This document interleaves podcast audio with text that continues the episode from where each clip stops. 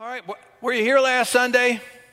If you were here last Sunday, our pastor Noah, our student pastor, opened with a scripture from the book of Psalms.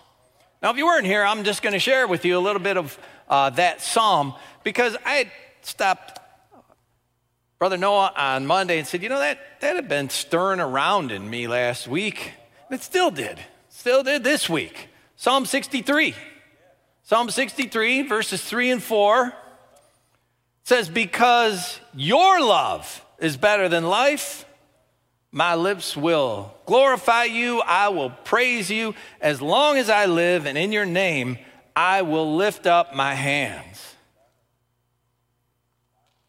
God's love is better than life. And that is, just meditate on that for a while. Take a couple weeks to think about that. God's love is better than life. Now, this is a psalm uh, King David wrote and put together. And he wasn't having the best time of his life. He was in the wilderness, he was in the desert. We don't know exactly uh, what the situation was, but if you know a little bit about King David, the man had situations. His own father in law was trying to kill him. I mean, this guy did not have every single day being uh, just you know, roses and lollipops. He was he had some trying times and he was in the desert. And yet, in the desert, in a trying time of life, a crisis, he gives us this beautiful image of God's love and life. Yeah, life can be a desert, but he's like, God, your love is better than life. It's greater than life. And life is good. Life is good. Even if you're in the desert, in the wilderness, life is still good. But God's love is better. And when we think about that, life then is life is more than good. And God desires for us, God's heart is for us to have life and real life, true life, eternal life. And God gave direction in His Word choose life. Now, we find this specific direction to choose life in the book of Deuteronomy. I alluded to that earlier, that we would be in the book of Deuteronomy. And if you, uh, if you have your Bible, you just put your finger in Deuteronomy 30. Deuteronomy is a big book. It's the fifth book of the Bible. It contains a series of messages. Some call them sermons from the great leader of the people of Israel, Moses. And Moses was approaching the end of his life. He was transitioning to a new leader, Joshua. And Deuteronomy is Moses' last words to the people, so to speak. And he restates God's law. He reminds the people just how blessed they have been. God took you out of slavery from Egypt. God released you from bondage. We sung this morning about freedom that we have in God. God freed these people, took them out of slavery, literally brought them into a land flowing with milk and honey, the promised land.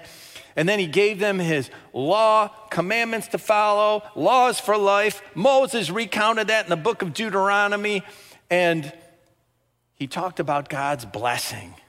When you get to chapter 28, it lists blessing after blessing. And Moses says, if you're obedient, life will be blessed. You'll have these many blessings. But chapter 28, kind of the heavier side of it, also gives some warnings warnings of defeat and curses. And this section of it's a list, it's a long list of what will occur when you're disobedient. It begins this way. However, if you do not obey, if you do not obey the Lord your God, and then there's a list.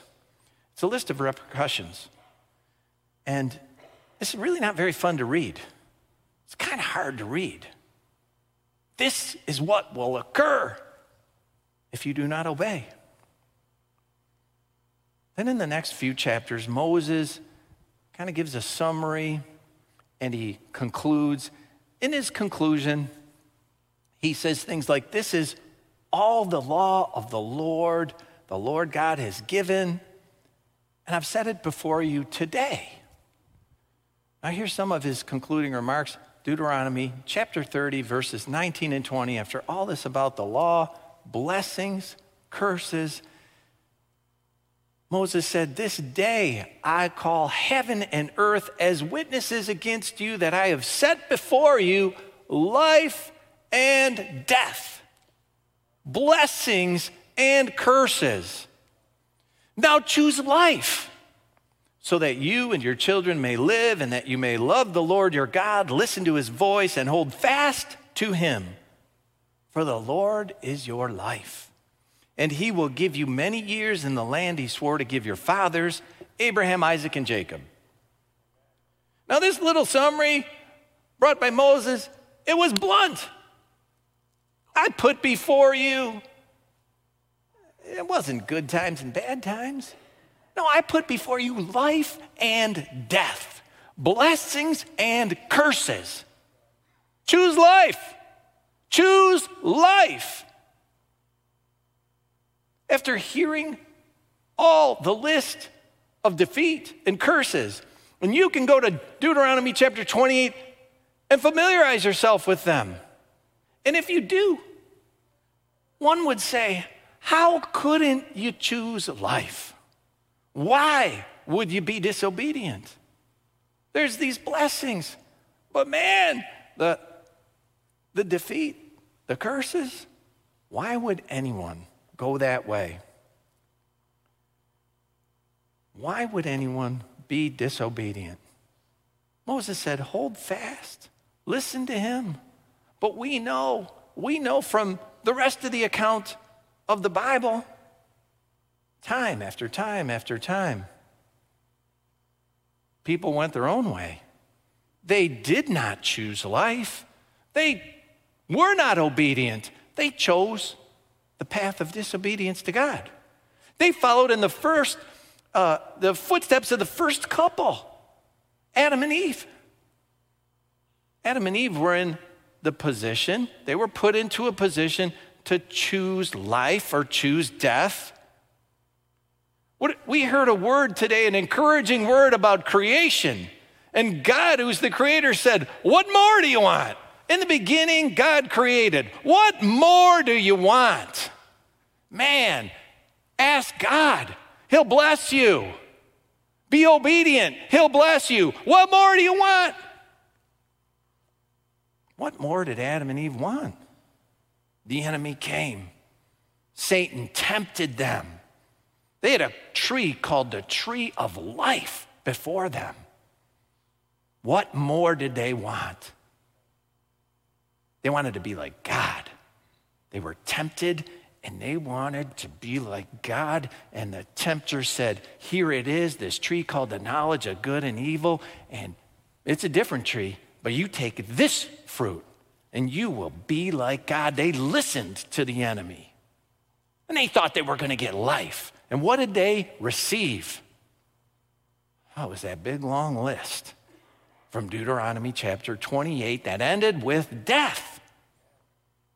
It ended with death. They had heard the tempter.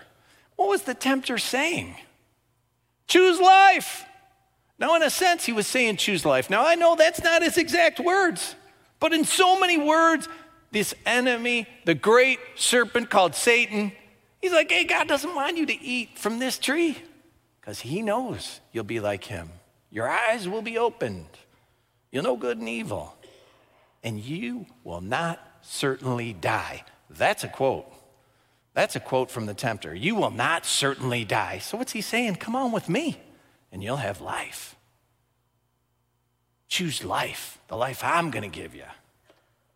And that's what the first man and woman did, thinking they were choosing life, a better life, and it brought them death because they believed the lie of the enemy.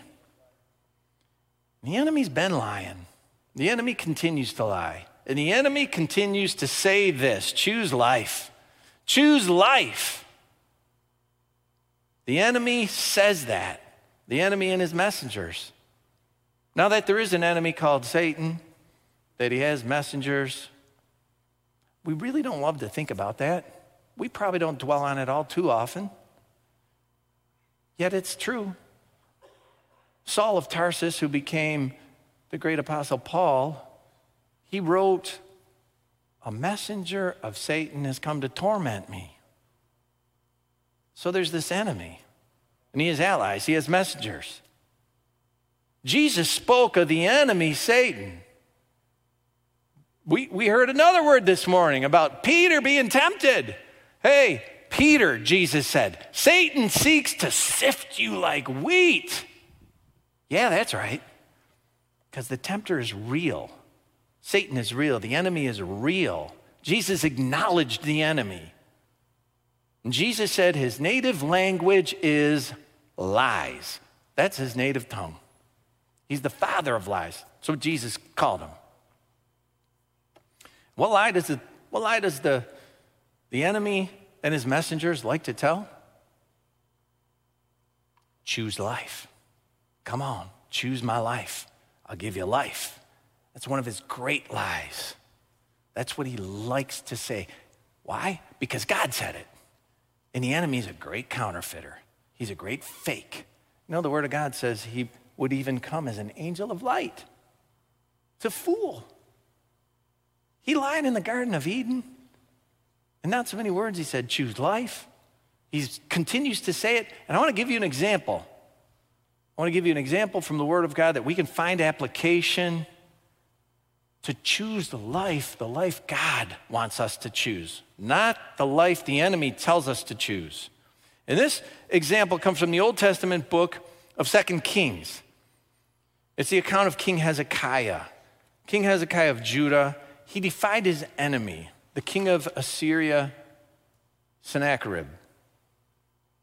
Israel at the time of Hezekiah was split. It was a, a, nation that had divided into two countries.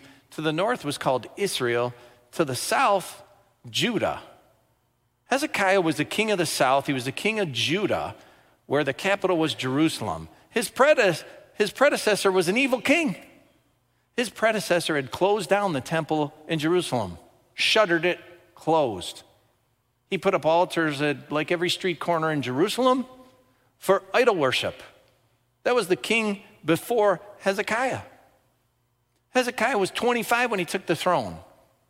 And what did young Hezekiah do? He removed all those altars to false gods. He opened up the temple and he reconsecrated the temple. He brought back proper worship. He opened the doors for people to come and to pray and to sacrifice and to worship God. He reinstituted the days of festival. And when this renewal was happening in the kingdom of Judah, the northern kingdom of Israel was just steeped in sin and they were conquered by the nation of Assyria. Israel was no more. Hezekiah witnessed Israel no more. Only the kingdom of Judah, this tiny kingdom, still stood as, as a small nation. But Assyria kept coming. King Sennacherib of Assyria, he came calling. The 18th chapter of the second book of Kings tells us about it. It says, Many towns in Judah were captured by the Assyrians. They were coming. King Hezekiah, he tried to pay Sennacherib to stop. He emptied his treasuries. He peeled the gold off the doors of the temple. He took the gold off of the, the doorposts and any pillars. He peeled as much gold as he possibly could. He gave a ton of gold to the king of Assyria. He gave a ton of silver to the king of Assyria. But it did not placate Sennacherib. He kept coming. He wanted Jerusalem, he wanted the whole nation. He sent three of his highest officials high ranking military officials the supreme commander, the chief officer, and the field commander. They came to Jerusalem with a message. These were the messengers of the enemy. And what did they say? The field commander, he could speak Hebrew, and he broadcast a message to all the people. Who are you depending on to stand against superpower Assyria? You think Egypt's to help you? Not to happen. Not to happen. We have come to march against your country and destroy it. Now, if you read 2 Kings 18, he goes into some kind of graphic details. I don't even want to read out loud about how Jerusalem is going to fall. And the field commander continued. I want to read 2 Kings 18, verses 23 and then 31 to 33. Field commander said, Come now, make a bargain with my master, the king of Assyria. Do not listen to Hezekiah. This is what the king of Assyria says Make peace with me, come out to me. Then each of you will eat fruit from your own vine and fig tree and drink water from your own cistern until I come and take you to a land like your own a land of grain and new wine, a land of bread and vineyards, a land of olive trees and honey. Choose life and not death. Do not listen to Hezekiah, for he is misleading you when he says, The Lord will deliver us. Has the God of any nation ever delivered his land from the hand of the king of Assyria? Hear the words of the messenger. Hear the words of the messenger of the enemy. What did he say? He said, Don't trust the Lord to deliver you. He can't do it. Surrender to the enemy. Make a bargain with the enemy. And you know what? You'll have your fill. You'll have food and wine and honey. You'll have property and you'll have good water. Come on, come on to the enemy's side. Surrender. Choose life. Choose life. This is the word of the enemy. Choose life, he said, as he, as he put before the Judeans life and death. Just like Moses had. The enemy said, There's going to be blessings when you choose life. Great blessings, property, water, food, wine, honey, beautiful land. And if you don't, you Judeans, you don't yield and surrender to the enemy, then death. Ah, the messenger of the enemy put before him life and death. The great enemy, Satan, continues to do the same thing and perpetuate the same lie today. You got a problem? You got an issue? You got something you're trying to solve in your life? You got a predicament? Perhaps like Hezekiah, you've already gone broke. You've already paid as much as you possibly could. You've used all your resources to take care of this problem, this issue, whatever it is. The enemy will take all you got. And you know what? He's not going to stop. He's not going to stop. He's going to keep coming till he gets you. Just like he kept coming for Hezekiah in Jerusalem. He's going to keep coming and he'll mock God. Oh, Jesus can't deliver you from your problem. Uh uh-uh. uh, it's too big but I can. Make a bargain with me. You know what? He offers you the world. Just do things my way. Just do them my way. And you'll have it all. You'll have it all. Take care of your problems. You'll have, you'll have stuff. You'll have property. You, got, you want food and wine. You want it till you're full. You want some great land. I got it for you. And how does that pan out? How does it pan out in reality? You're broke. You got no job.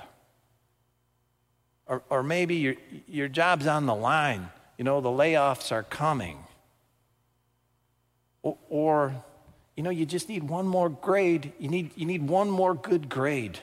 You know, you're going to make that scholarship. But if you miss it, oh, it's not going to go well. Or you're in, you're in some other kind of jam, you're in other, some other life crisis. Who will deliver you?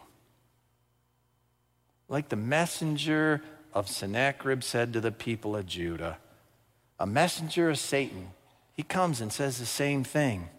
The Lord won't deliver you. Don't trust the Lord, He can't do it. I got the answer. Bargain with me. Choose life.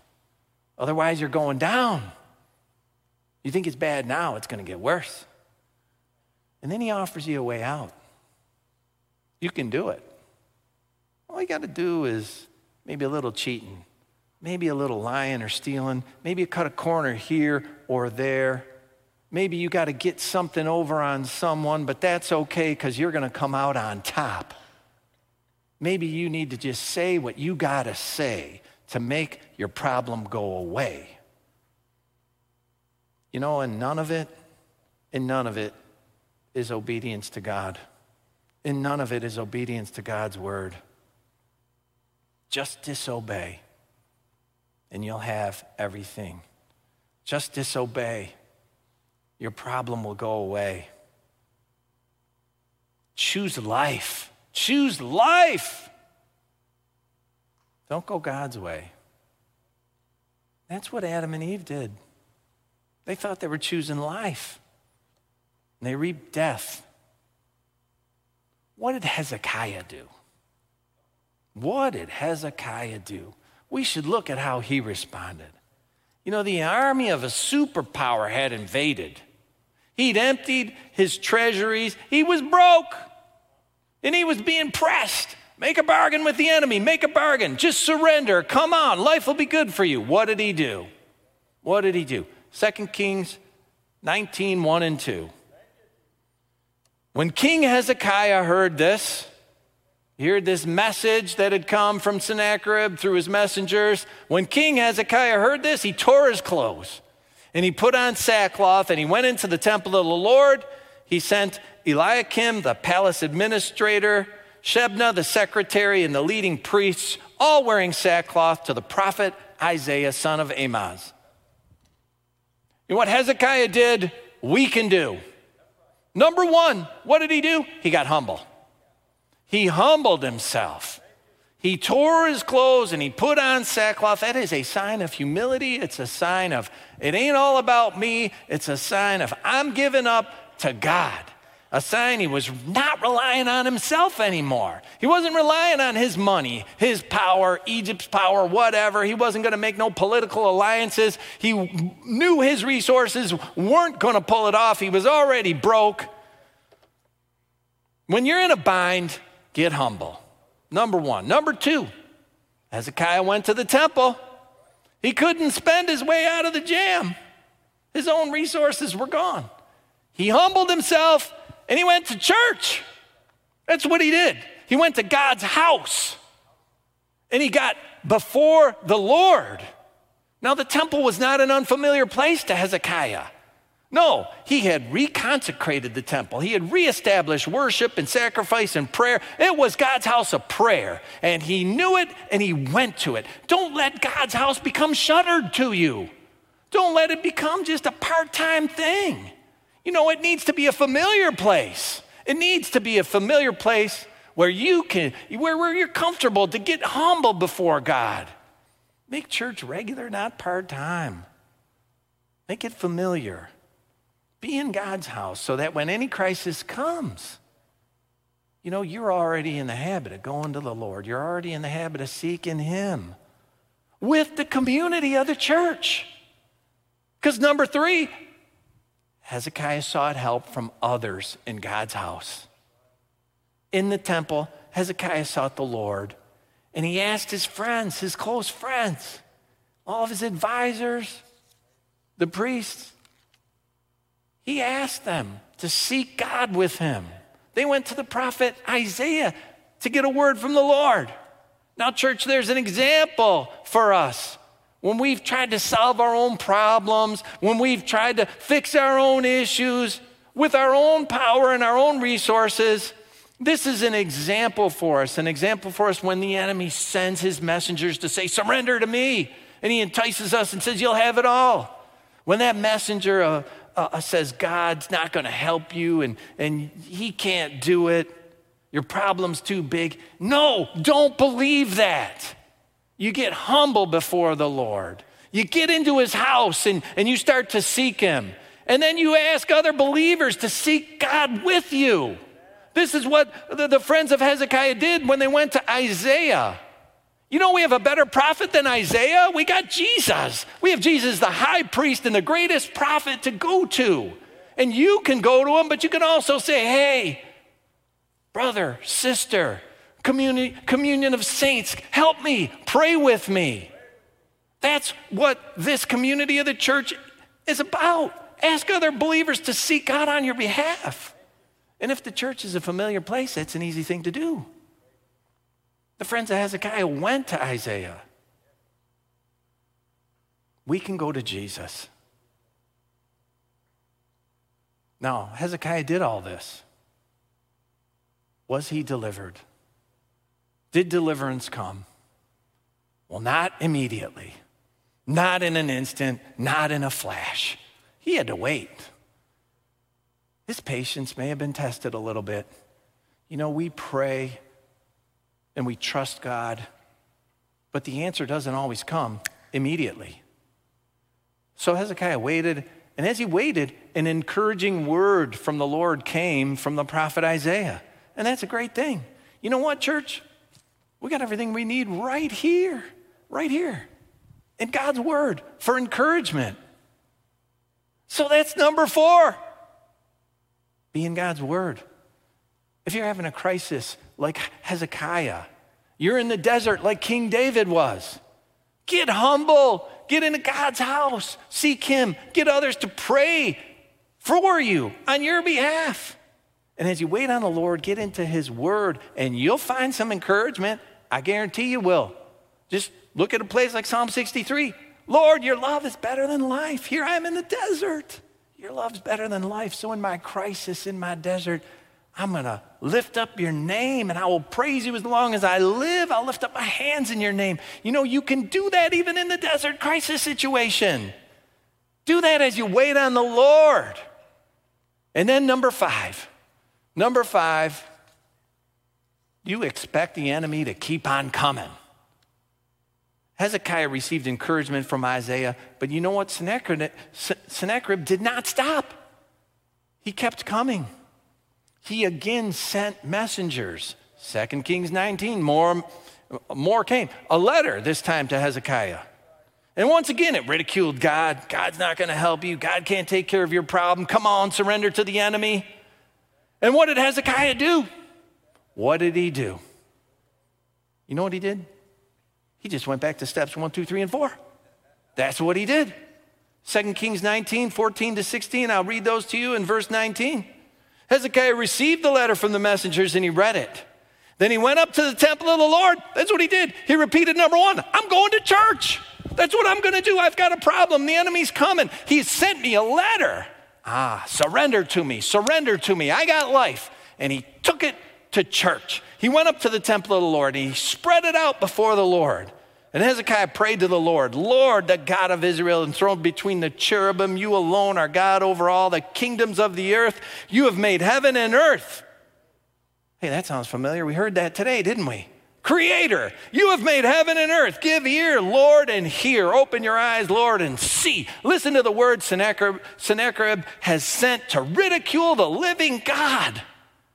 Now, Lord our God, deliver us from his hand so that all the kingdoms of the earth may know that you alone, Lord our God, a fervent prayer of uh, King Hezekiah that he put before the Lord because he got humble and he got into God's house and he got others praying and he got into the Word of God. He let the Word of God encourage him. And even though the enemy kept coming and he may have expected the enemy to keep coming, he just went back and he kept doing the same thing as he stood in obedience to God, as he stood in obedience to God.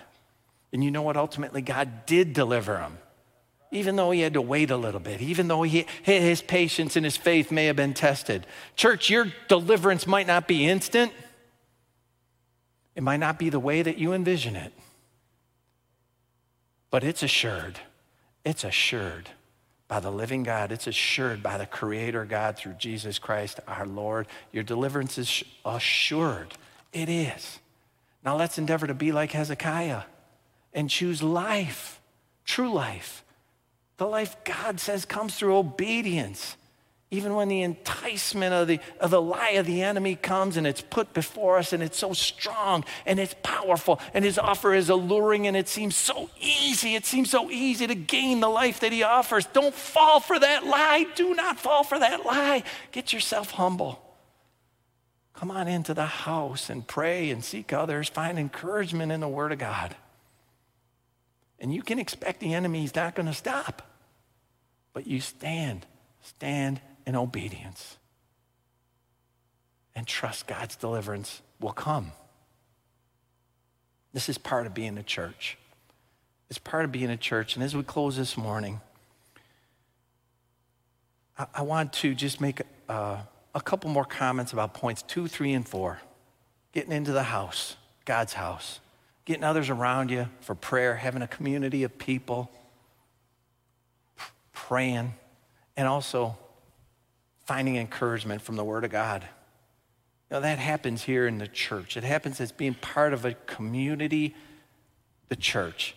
And the church has been established by God. We believe it. We recognize the authority of the government. Yes, we do. We follow the laws of the land, the state, the county, the city. But at the same time, we recognize God's law. We recognize the church that it doesn't exist, exist by some edict of the state, uh, of the government, the county, whatever. No, it's not by the law of man that the church exists. No, it's by the authority of Jesus Christ. He established the church. He is God, creator, king of the whole earth, king of the universe.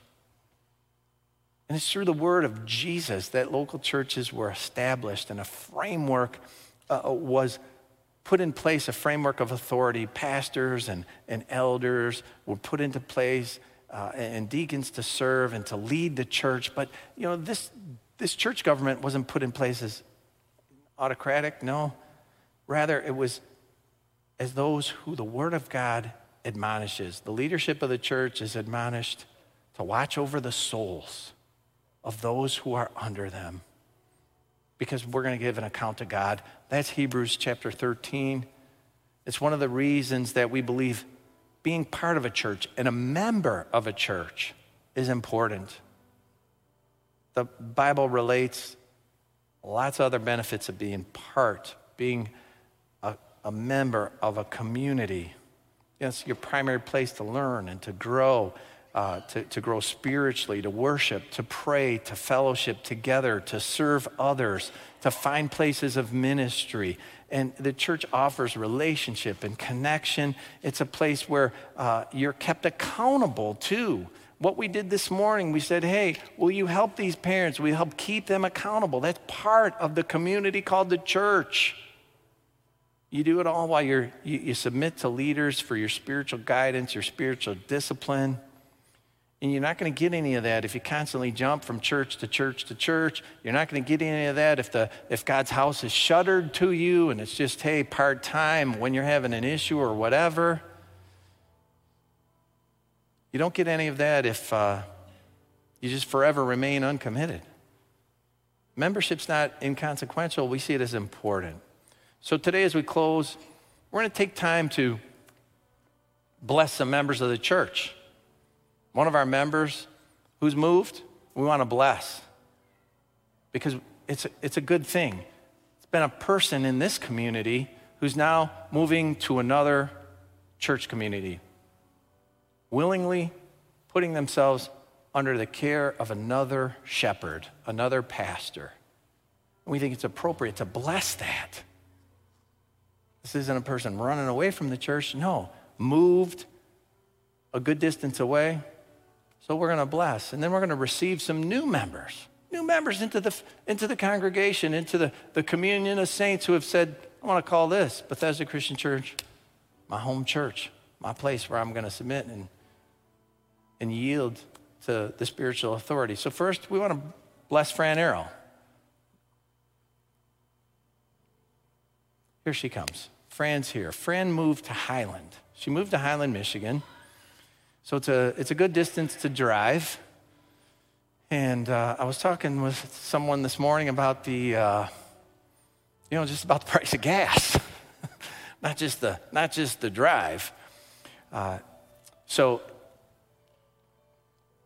a friend's moved and we want to bless her. She's been a great part of Bethesda Christian Church for many years. She's been a servant. She served in our catechism department, our rooted department. She has been a great, come on out here in the light, friend. Come on, come on. And uh, you're now, um, you're in Highland, Michigan, and you have uh, made your home Cornerstone Christian Church, right? With Pastor Tim Forstoff. Yes, Pastor Tim Forstoff, who's a friend of Bethesda. And uh, I know he had uh, our former pastor, James Beal, out to dedicate his sanctuary when it was built so many years ago. So uh, we're grateful for Fran's time here in our church community. And we want to bless her, and I want you to bless her with me. That as she steps into Cornerstone, and she commits to that flock and to that shepherd that she's as much a blessing there as she was here. As a matter of fact, let's just pray she's a twice fold blessing there. And she takes everything that she's, she's learned and experienced here to that church. So please stand with me. Stand with me as we bless Fran. Lord Jesus. Lord Jesus, I just lay my hand upon Fran Arrow, God, and I thank you for her heart, and I thank you for her service, and I thank you for the gifts and talents that she's bestowed upon Bethesda Christian Church for the many years that she's been here.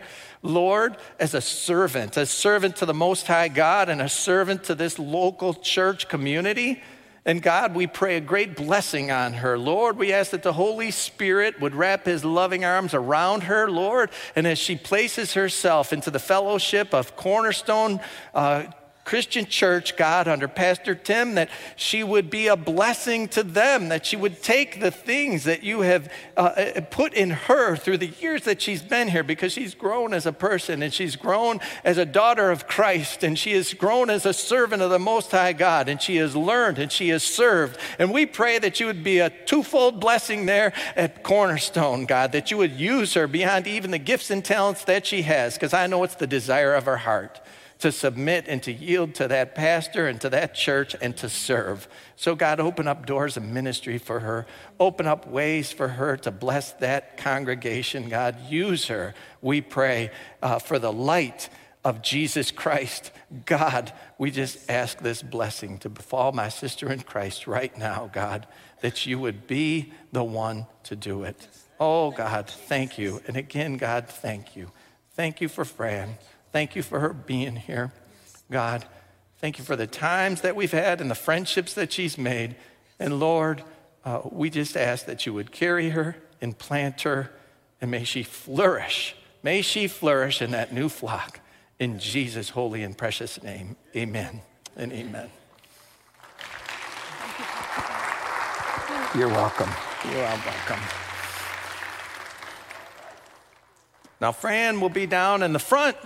I don't want y'all to run away after the closing prayer, but come down and uh, give her a personal blessing. Before we do that, we want to mel- welcome some new members into the congregation. You know, as one may go, God adds, and God does the work.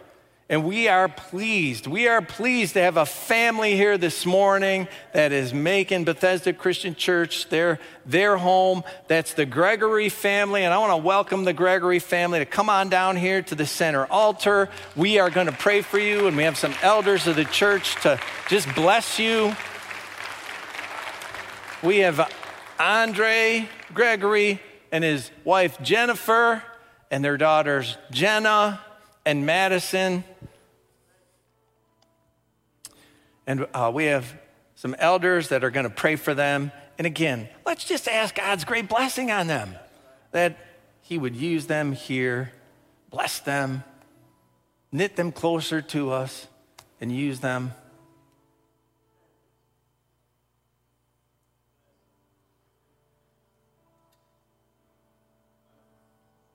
Okay, let's pray. Let's just pray a great blessing. Join me, Father. Thank you. Thank you for your church. Thank you for your church, God, that you established. You established the church. Jesus came and he said, This is the way I want it to go. Put in place elders and pastors, God, and have them look after the flock. Lord, and here we have some who are joining the flock today, and we thank you for that. We thank you for Andre and Jennifer and Jenna and Madison, God, and their hearts, their hearts that they have chose to make this church their home church, this community their local church community. They have decided in their hearts, Lord, not to make uh, coming into the house of God a part time activity, no, but to make it a regular habit where they're familiar. And now, God, I pray you'd bless them. I pray your hand would be upon them. God, I pray that you would use them mightily. I pray that you would uh, just expose the talents and the gifts that you have given them to be used in ministries and areas where maybe they haven't even dreamed they could be part of. God, that you would use them, that you would embolden them even to be witnesses for you. God, we heard a great word this morning about boldness, and I pray, Lord, that you would make them bold witnesses for you, that they would be people who would shine the light of Christ, Lord, and add to the community here. God, that they would be excellent, strong witnesses for you. God, bestow this great blessing upon them as we welcome them to be a part of this family. And Lord, I pray that the church would be that family, that they would be a part of it, that they would do as we've talked about today pray for others, be a help to others, and when they're in need, to ask others to pray for them, that they would seek you, God, in uh, your word, that they would just be completely, completely sold out to you. Father, I pray you'd grant it. I pray you'd grant this blessing, Lord, and again, we thank you. Thank you for your church. Thank you for your church, God and all the people who are here. We ask this great blessing, Father. In Jesus' name, amen. Amen.